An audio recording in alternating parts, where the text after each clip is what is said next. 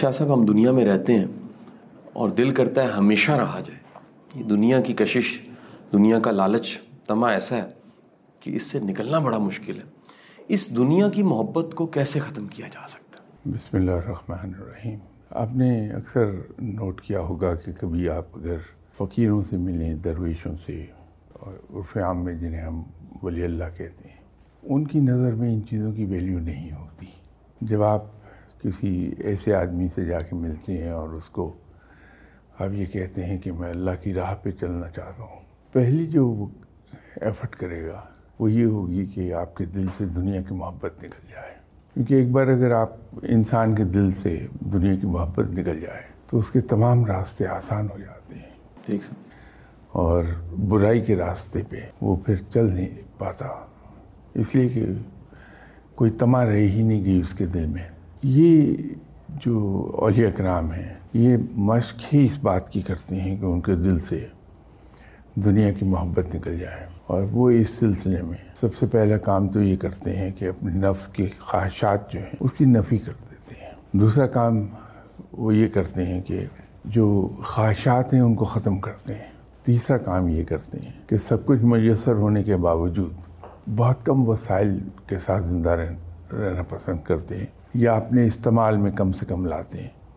جو کچھ ان کے پاس ہے وہ دوسروں کے لیے حاضر ہوتا ہے۔ تو جب انسان اپنی ذات پر کم سے کم وسائل خرچ کرتا ہے اور خواہشات کا گلا گھونٹتا ہے، تو آہستہ آہستہ دنیا کی محبت ختم ہوتی جاتی اور وہ اسے ریپلیس کرتا ہے پھر اللہ کی محبت کے ساتھ۔ تو پھر یہ دنیا کی محبت دل میں نہیں آنے پاتی۔ سر، کیا ایسا کسی سنگت میں اٹھنے بیٹھنے سے کچھ جگہیں ہوتی ہیں جہاں تذکرہ ہی دنیا کو ہوتا ہے، کچھ جگہیں جہاں پر دنیا کا تذکرہ نہیں ہوتا۔ کیا سنگت کا بھی اثر پڑا ہوتا ہے سر؟ بہت زیادہ۔ انسان کی سوچ اور اس کے اعمال، اس پر صحبت کا بہت زیادہ اثر ہے۔ اسی لیے آپ بچپن سے سنتے آئے ہوں گے کہ نیکوں کی صحبت میں بیٹھو، نیک ہو جاؤ گے۔ تو جب ہم اہل اللہ کی صحبت میں بیٹھتے ہیں تو وہاں گفتگو ہوتی ہے سب کی سب۔ اللہ اور اس کے رسول کا ذکر اور یا اس راہ پر چلنے کی باتیں۔ تو انسان ادھر کو متوجہ ہوتا ہے۔ لیکن یہ بات طے ہے کہ صحبت انسان جیسی صحبت میں بیٹھے گا اپنے ابتدائی زمانے میں زمانہ طالب علمی کہہ لیجیے یا مطالعے کا ابتدا کا زمانہ۔ اس میں ایسی کتابیں پڑھتے ہیں جس میں مافوق العقل واقعات ہوتے ہیں۔ شہاب نامہ بھی اس کی ایک مثال ہے، اس میں کئی ایسے واقعات ہیں، عقل نہیں مانتی لیکن شہاب صاحب نے کوٹ کی ہیں۔ اسی طرح بزرگان دین کی کئی کتابیں ایسی ہیں جس میں کشو کرامات ہوتے ہیں، یہ بڑے فیسینیٹ کرتے ہیں کہ ہمارے پاس کوئی غیر معمولی طاقت آ جائے۔ لیکن پریکٹیکلی دیکھا گیا یہ صرف ٹیلر ہی ہوتا ہے۔ جب آپ روحانیت کے رستے پہ چلتے ہیں تو روحانیت کے رستے پہ چلتے ہوئے کش و کرامات آپ اکثر بھی کہتے ہیں کہ یہ کوئی ٹارگٹ نہیں ہے۔ ٹارگٹ کیا ہونا چاہیے؟ کہ کش و کرامات کی تمنا اور تقاضا ہی ختم ہو جائے۔ دیکھیے، جب اگر کوئی آدمی اللہ کی راہ پہ چلنا چاہتا ہے، تو جو وہ اپنا گول سیٹ کرے، وہ صرف اور صرف ایک ہی بات کرے کہ مجھے اللہ کا قرب چاہیے، اللہ کی دوستی چاہیے۔ یہ جتنے بھی آتھینٹک فقیر گزرے ہیں اب تک، جن کے درویش ہونے میں کہیں کوئی شبہ نہیں، میں آتھینٹک ان معنوں میں کہہ رہا ہوں۔ ان کی لکھی ہوئی کتابیں اگر آپ دیکھیں گے تو وہاں سوائے علم کے ذکر کے اور کوئی چیز نہیں ملے گی۔ اس میں وہ اپنے مشاہدات، اپنے واردات، اپنے کمالات ان کا ذکر نہیں کرتے ہیں۔ اس لیے کہ ان کے نزدیک ان چیزوں کی ویلیو کوئی نہیں ہے، بلکہ الٹا وہ اسے ڈسٹریکشن سمجھتے ہیں کہ یہ اگر میں نے اس پر توجہ دے دی تو میں راہ سے ہٹ جاؤں گا۔ اور اس یہی وجہ ہے کہ جب بھی آپ ایسے لوگوں کے پاس بیٹھیں گے وہ آپ کو بالکل آرڈنری لکنگ انسان دکھائی دے گا۔ اس کے اندر وہ تذکرے نہیں ہوں گے کہ میں نے یہ کر دیا میں نے وہ کر دیا مجھ سے یہ سر درد ہوا مجھ سے وہ سر درد ہوا۔ ان لوگوں کے پاس جا کے آپ بیٹھیے۔ وہ کبھی ایسی تذکر نہیں کریں گے۔ بلکہ اگر آپ کوشش بھی کریں ذکر کرنے کی تو فوری طور پہ انسان کو چپ کرا دیتے ہیں کہ یہ ایسی چیزیں نہیں جن کا ذکر کیا جا سکے۔ آپ تو اس کا ذکر کیجیے کہ رب تک کیسے پہنچا جائے۔ یہ چیزیں بہت بڑی ڈسٹریکشنز ہیں، انسان کو راہ سے ہٹا دیتی ہیں۔ سر، خیر کا رستہ، اللہ کا رستہ، مخلوق کی خدمت کا رستہ۔ ہے اب مخلوق سر، ایک انسان ہی تو نہیں ہے سر۔ کتنی مخلوقات ہیں۔ اور ان سب کو دیکھا جائے، درویشوں کے ڈیرے پہ آپ کو کبوتروں کو بھی دانہ مل رہا ہوتا ہے، سر۔ وہاں پر، سر، جو جو پائے ہیں، sir quoting the name without quoting the name sir, ان کو بھی کوئی خوراک مل رہی ہوتی ہے۔ یہ، سر، اتنا سیلف لیس ہونا کیسے ممکن ہے، سر؟ انسان کے اندر تو میسلو حرارکی کہتی ہے، سب سے پہلے میں ہے، پھر میں پھر میں بڑا اوپر جا کے، سر، کہیں سیلف ایکچولائزیشن کا لیول آتا ہے۔ دوسروں کی سیوا اتنا مشکل فیصلہ، جذبہ کہاں سے لایا جائے؟ اس میں دو پہلو ہیں۔ ایک تو جب رب کے قرب کی طلب اتنی بڑھ جائے کہ اس کے ذہن سے ساری چیزیں محب ہو جاتی ہیں، اس سے بڑھ کر ایک جذبہ ہے، بلکہ ایک سبق ہے۔ جیسے ہم سنتے آئے تھے کہ ماں کے دل میں اترنے کا راستہ اس کے بچے کے ساتھ پیار ہے۔ اسی طرح رب تک پہنچنے کا جو آسان راستہ ہے وہ یہ ہے کہ اس کی مخلوق سے پیار کیا جائے۔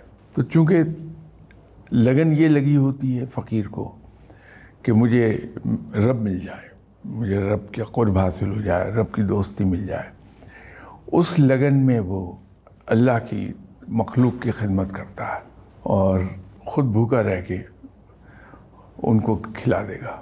یہ اس لگن کے نتیجے میں پیدا ہوتی ہے بات اور ایک یہ کانسیپٹ کلیئر ہوا ہوا۔ کہ رب تک پہنچنے کا آسان راستہ یہ ہے کہ اس کی مخلوق سے پیار کیا جائے۔ سر کسی زمانے میں دنیا میں قحط آ جاتا تھا۔ گندم کی کمی روٹی کی کمی بھوک بہت بڑا مسئلہ تھا۔ آج سر ضرورتوں کی شکلیں کئی بن چکی ہیں۔ کیا فقیر درویش صرف روٹی کھلاتا ہے؟ اور بھی تو ضرورتیں ہیں ان کو پورا کیا جا سکتا اگر فقیر کے وسائل اجازت دیں تو وہ آپ کو ہر ہر طریقے سے خلق خدا کی خدمت کرتے نظر آئیں گے۔ بڑی خاموشی سے، وہ پتہ یوں نہیں لگتا کہ فقیر اپنے ذہن میں بڑا کلیئر ہوتا ہے کہ یہ جو میں خدمت کر رہا ہوں، یہ صرف اور صرف رب کی خوشنودی کے لیے ہے کہ رب کو اپنی مخلوق بہت عزیز ہے۔ اگر اس کی خدمت کروں گا تو میرا رب مجھ سے راضی ہوگا۔ اس لیے ان کے یہاں خدمت کرتے ہوئے رازداری، انتہائی بنیادی عنصر ہے۔ اتنی خاموشی کے ساتھ دوسروں کی خدمت کریں گے کہ وہ کسی کے علم میں آتا نہیں۔ بلکہ ہونا تو یہ چاہیے کہ رازداری اتنی شدید ہو کہ خود انسان کو یہ پتہ نہ چلنے پائے کہ میں نے کسی کی خدمت کی ہے۔ تو اگر اتنی رازداری ہے تو پھر دیکھنے والے کو کہاں سے نظر آئے گی؟ تو کھانا چونکہ کھاتے ہوئے لوگ نظر آتے ہیں تو یوں انسان کو پتہ چل جاتا ہے کہ کھانا کھلایا فقیر نے۔ در حقیقت پردے کے پیچھے بڑی خاموشی سے وہ خلق خدا کی خدمت کر رہا پانچ نمازوں میں ہم یاد کرتے ہیں کہ ہم بندے ہیں وہ ہمارا رب ہے۔ ایک حضرت علی سے منصوب ہے کول کہ مومن وہ ہے جس کی حالت جو مسجد میں ہے، وہی حالت مسجد کے باہر بھی ہوتی ہے۔ یہ مسجد کے باہر رب کو یاد رکھنا، پانچ نمازوں کے درمیان جو وقفہ ہے، اس میں بازار بھی ہے، دنیا بھی ہے۔ دنیا کی ساری سرگرمی کیسے ممکن ہے سر؟ کہ نماز کے وقت کے علاوہ بھی رب کو یاد رکھا جائے۔ وہ کسی نے جو اشفاق صاحب سے بات کی تھی تو انہوں نے اپنا ایک قصہ سنایا تھا۔ کہ انہیں کسی ان پڑھ آدمی نے مسلمان اور مومن کا فرق بتایا تھا کہ مسلمان وہ ہے جو رب کو مانتا ہے اور مومن وہ ہے جو رب کی مانتا ہے۔ اب جب انسان رب کی ماننے لگ گیا تو اس کے رویے اللہ کے احکامات کے ماتحت ہو جاتے ہیں۔ خلوت میں بھی یا جلبت میں بھی عبادت میں بھی اور کاروباری دنیا میں بھی۔ وہ رب کے احکامات پہ عمل کرتا ہے۔ اور ایک خوف خدا ہے جو اس کے دل پر تاری رہتا ہے۔ اس خوف خدا کے تحت اس کا جو ترازو ہے اس کے ہاتھ میں پکڑا ہوا۔ اس کا پلڑا ہمیشہ دوسروں کی فیور میں تھوڑا جھکا رہے گا کہ اس کو یہ خوف ہے۔ کہیں یہ نہ ہو کہ میں کسی کے، کسی کا حق میری طرف ذرا سا بھی رہ جائے۔ اس احتمال کو، اس اندیشے کو وہ دور یوں کرتا ہے کہ اس کے ترازو کا پلڑا ہمیشہ دوسروں کی طرف جھکا رہتا، اپنی ذات کی طرف نہیں جھکتا۔ تو نتیجہ یہ ہے کہ اس کے رویے ایگزیکٹلی وہی ہوں گے اس کے تمام رویوں میں خوف خدا اسی طرح جھلکے گا جیسے وہ مسجد میں نماز پڑھ رہا ہے تو خوف خدا اس میں ہے۔ تو جناب حضرت علی کرم اللہ جو کا ایک ایک فرمان جس کو ہم کہتے ہیں کہ ورتھ ویٹ ان گولڈ سونے میں تو لے جانے کے لائق ہے۔ کوئی سا حضرت علی کرم اللہ وجہ کا کال لے لیں۔ صحیح۔ کمال کے کال ہیں۔ سر اللہ کے نام ہیں ننانوے نام سر۔ کچھ جلالی نام ہیں کچھ جمالی نام ہیں۔ یہ پورا علم بھی ہے سر۔ تو جس طرح سر باقی علم سیکھے جا سکتے ہیں کیا ان ناموں کا علم سیکھا جا سکتا ہے؟ یقینی طور پہ اگر انسان محنت کرے یہ کسب سے محنت سے سیکھا جا سکتا ہے۔ یا پھر دوسری صورت یہ ہے کہ اللہ کا ہو جائے تو اللہ اسے اپنا بنا لے۔ واہ۔ تو پھر اس پر علم کے دروازے کھلتے ہیں۔ علم عطا ہوتا ہے تو یہ علم وہاں سے مل جائے گا اسے۔ لیکن علم بہر علم ہے۔ صحیح۔ کوئی بھی اس طرف چلتا ہے اور اس پہ محنت کرتا ہے تو حاصل ہو جاتا ہے۔ سر یہ کوانٹٹی کہ اتنا اتنی دفعہ پڑھنا ہے یا اس سے پہلے یہ پڑھنا ہے اس سے بعد میں پڑھنا ہے نماز کے بعد پڑھنا ہے یہ کیسے پتہ لگتا ہے سر؟ اس کو شاید ایکسپلین کرنا دشوار ہوگا۔ جب کوئی صاحب علم آپ کو بتاتا ہے کہ فلاں اللہ کا اس میں مبارک پڑھنا شروع کر دی اتنی بار۔ وہ در حقیقت ایک غیر محسوس طریقے سے in fraction of a second جگہ جا پہنچا ہوتا ہے کہ آپ جو میرے سامنے انسان بیٹھا ہے، اس کی باڈی کیمسٹری کیا ہے، اس کی روح کی کیمسٹری کیا ہے اور اس کی ذہنی کیفیات کیا ہیں۔ تو شاید آپ کے ساتھ پروگرام کرتے ہوئے ایک بار میں نے ایکسپلین کیا تھا۔ کہ یہ وظائف کام کیسے کرتے ہیں؟ بڑی ڈیٹیل میں پروگرام آپ کے ساتھ ہوا تھا شاید۔ تو یہ کھیل جو ہے، وہ سارا یہی ہے۔ تو جب ہم ورد کرتے ہیں اللہ کے نام کا، تو یہ براہ راست اس کی وائبریشن جو ہیں، زبان کے تالو سے ٹچ کرنے سے وہ دماغ کو پہنچتی ہیں۔ تو دماغ کے کچھ سیلز ایکٹیویٹ ہوتے ہیں۔ ان سیلز کے ذریعے اس انسان کی سوچ بیدار ہوتی ہے۔ ٹھیک ہے۔ تو جب سوچ بیدار ہو گئی تو انسان اس راستے میں چل پڑتا تو یہ ایک ایسا علم ہے جس کو شاید ایکسپلین کرنا الفاظ میں ایک شعر ہے کرنا غالباً سر سلطان باہو کا ہے کہ وہ غفلت کو جو ہے میں اس کی تشریح کر دیتا ہوں سر وہ غفلت کو جرم سمجھتے ہیں۔ اور درویشی فقیری میں تو سر غفلت ممکن ہی نہیں ہے سر تو بہت بڑا جرم ہے۔ سر یہ بیداری اس کا تذکرہ اقبال بھی کرتے ہیں۔ دنیا کے بڑے بڑے فلسفی اور جو شیخ تھے، انہوں نے بھی یہ کیا۔ اور غفلت۔ سر، میں چاہوں گا اس کو ایکسپلین کر دیجیے کہ غفلت کیا ہے، بیداری کیا ہے۔ دیکھیے، جو درویش لوگ غفلت کہتے ہیں، ان کے نزدیک تو ہر وہ لمحہ جب آپ کا ذہن یا آپ کا دل اللہ کی یاد سے خالی ہو گیا، وہ غفلت ہے۔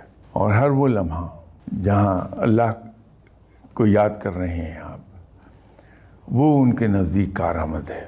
علامہ اقبال کی شاعری الہامی شاعری ہے۔ علامہ اقبال جس کو بیداری کہتے ہیں، وہ در حقیقت یہی ہے کہ انسان ایک بار جاگ اٹھے کہ کیا اچھا اور کیا برا۔ تو جب وہ یہ جاننے لگ جائے کہ کیا اچھا اور کیا برا، وہ اس کی بیداری ہے۔ جیسے ہم علم کے بارے میں یہ کہتے ہیں کہ علم ایسی چیز ہے جو ہمیں اچھے اور برے میں تمیز سکھاتی ہے لیکن عقل ایسی چیز ہے کہ جو اچھوں میں زیادہ اچھے کی تمیز سکھاتی ہے اور عقل انسان کو حاصل ہی علم سے ہوتی ہے۔ تو وہ بیداری جو ہے وہ یہ بیداری ہے۔ فقیر لوگ اس کو دوسرے انداز میں بیان کر رہے ہیں مقصد ان کا بھی وہی ہے۔ ٹھیک سر۔ علامہ اقبال نے اس کو دوسرے طریقے پہ لیا ہے کہ اس کو وہ بیداری کو ڈسکس کیا انہوں نے غفلت کو ڈسکس کیا۔ وہ نگیٹ کر رہے ہیں غفلت کو۔ یہ پازیٹیو سینس میں بیان کر رہے ہیں بیداری کو۔ تو وہ چونکہ اسے نگیٹو کہہ رہے ہیں تو پازیٹیو سائڈ اس کی بیداری ہے۔ ٹھیک سر۔ کہ اللہ کی یاد میں محو رہے انسان۔ کام چاہے کچھ ہی کر رہا ہے۔ ٹھیک سر۔ لیکن دل اس کا رب کی یاد سے معمور ہے۔ علامہ اقبال بیداری پر زور دیتے ہیں کہ انسان اچھے اور برے کی تمیز سیکھ لے اور اچھے کو اپناتا جائے اور برے کو ڈراپ کرتا جائے۔ تو وہ ممکن ہوگا علم کے ذریعے سے۔ ٹھیک سر۔ اور علم آپ کو عقل دے گا اور عقل آپ کو اچھوں میں زیادہ اچھے کی تمیز سکھا دے گی۔ سر ہمارے جتنے دنیاوی رشتے ہیں ایک سے نہیں رہتے سر۔ ان میں سر اپس اینڈ ڈاؤنز آتے اتار چڑھاؤ۔ اتار چڑھاؤ آتا ہے سر۔ سر روحانیت میں پیر اور مرید کا تعلق کیا اس میں بھی اتار چڑھاؤ آتا ہے؟ یا اس کو کیسے ایک مرید محسوس کر سکتا ہے؟ میرا تعلق مضبوط ہے یا میرا تعلق کمزور ہو رہا ہے۔ دیکھیے، اس کے اندر کچھ انسانی فطرت ہے، اس کو تو آپ نگیٹ نہیں کر سکتے۔ انسانی فطرت میں ہے کہ یہ اتار چڑھاؤ آئے گئے اس لیے کہ انسان سوچتا ہے، عقل استعمال کرتا ہے۔ اب وہ ہماری جو عقل استعمال کرنے کی صلاحیت ہے، وہ ویری کرتی ہے کہ ہمارا علم کتنا ہے۔ ہمارے ساتھ، انسانوں کے ساتھ ایک پرابلم یہ ہے، اور یہ سب کے ساتھ ہے کوئی برائی نہیں ہے۔ یہ فطری چیز ہے کہ انسان کی عقل اور علم سے محاورہ جو چیز ہے انسان اسے ماننے سے انکار کرتا ہے۔ یہ اور بات ہے کہ کل کو جب اس کے علم میں اضافہ ہوتا ہے اسی بات کو وہ تسلیم کر رہا ہوتا ہے۔ تو ہم ہماری جو سوچ ہے وہ اس طرف کو نہیں جاتی کہ جو میں نہیں جانتا اس کا مطلب یہ نہیں کہ اس چیز کا وجود نہیں ہے۔ ہم یہ سمجھتے ہیں کہ جو چیز میں نہیں جانتا وہ ہے ہی نہیں۔ ٹھیک یہ ہماری ایک ویکنیس ہے۔ تو جب آپ کسی صاحب علم کے پاس جا کے بیٹھتے ہیں، اہل اللہ کے پاس جا کے بیٹھتے ہیں۔ تو وہاں بہت سی چیزیں اس قسم کی ملتی ہیں۔ جیسے میں ایک مثال دے دوں کہ کسی اہل اللہ کے پاس کوئی آدمی جائے اور جا کے کہے کہ صاحب میرے والد اتنی جائیداد چھوڑ گئے تھے۔